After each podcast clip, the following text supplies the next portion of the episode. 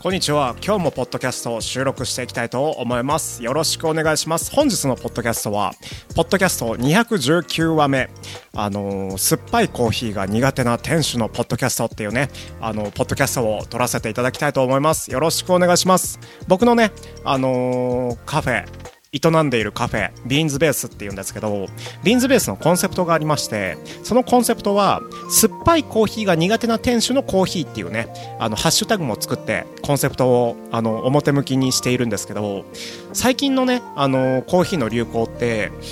結構酸味が強いタイプのスペシャルティーコーヒーがねあの流行しているんですけどそのね流行に反して僕はねあの苦いコーヒーがとっても好きだっていうお客様に対してねあの美味しいコーヒーを提供できるようなカフェを作りたいと思ってあの酸っぱいコーヒーが苦手な店主のコーヒーっていうねあのコンセプトを掲げてビーンズベースっていうねあのカフェを営み始めております。そしてね3年経ちました。結構ねあの地元のお客様に愛さされる。そんなね、あのー、カフェに仕上がってきたんですけど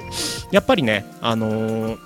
酸味のねあるコーヒーも好きだっていうねお客様も来店されることはあるんですけどそのそういう方たちに対してもねあの美味しいコーヒーを入れられるようなねあのー、技術の研鑽はね毎日やっているんですけどそれでもね僕自身がねあのやっぱり酸っぱいコーヒーが苦手でまああの酸味があるコーヒーと酸っぱいコーヒーってまた違うんですけど酸味があるコーヒーはまあ良品な良質なねあのー、香りとかが伴うう酸味があるコーヒーっていうんですけど酸っぱいコーヒーはまあ腐敗した結構劣化してしまったコーヒーに対して使うワードですね。そういうね、あのー、劣化したコーヒーではないコーヒーを、あのー、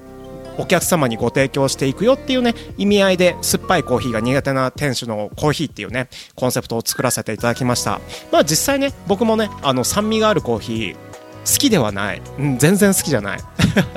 嫌いじゃないけどね。嫌いじゃないけどあの酸っぱいコーヒーすごい苦手なのでコンセプトにあるようにね。苦手なのでそんなね苦手なあの酸っぱいコーヒーが苦手なね店主が作る織りなすねあの苦いコーヒーをね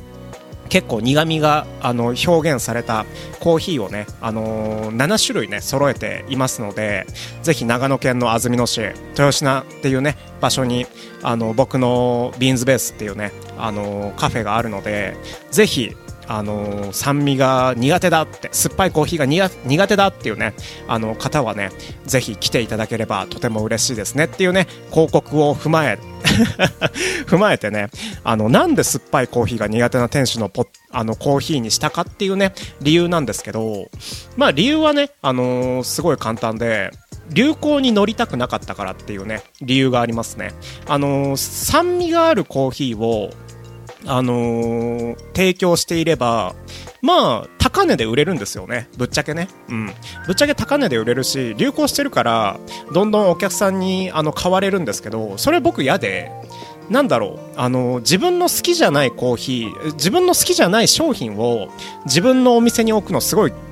嫌いっていうか、まあ、当たり前っちゃ当たり前なんですなんですけどあの自分のねあの好きなコーヒーだけをあの置いて、あのその好きなコーヒーに対して好きを送ってくれるお客様を集めたいっていうね思いがあったので酸っぱいコーヒーが苦手な店主のコーヒーっていうねコンセプトを作らせていただいてカフェをね3年やらせていただきました。結構ねあの皆様にあの愛されているというか皆様に結構リピートされているコーヒーなのでこれからもね、あの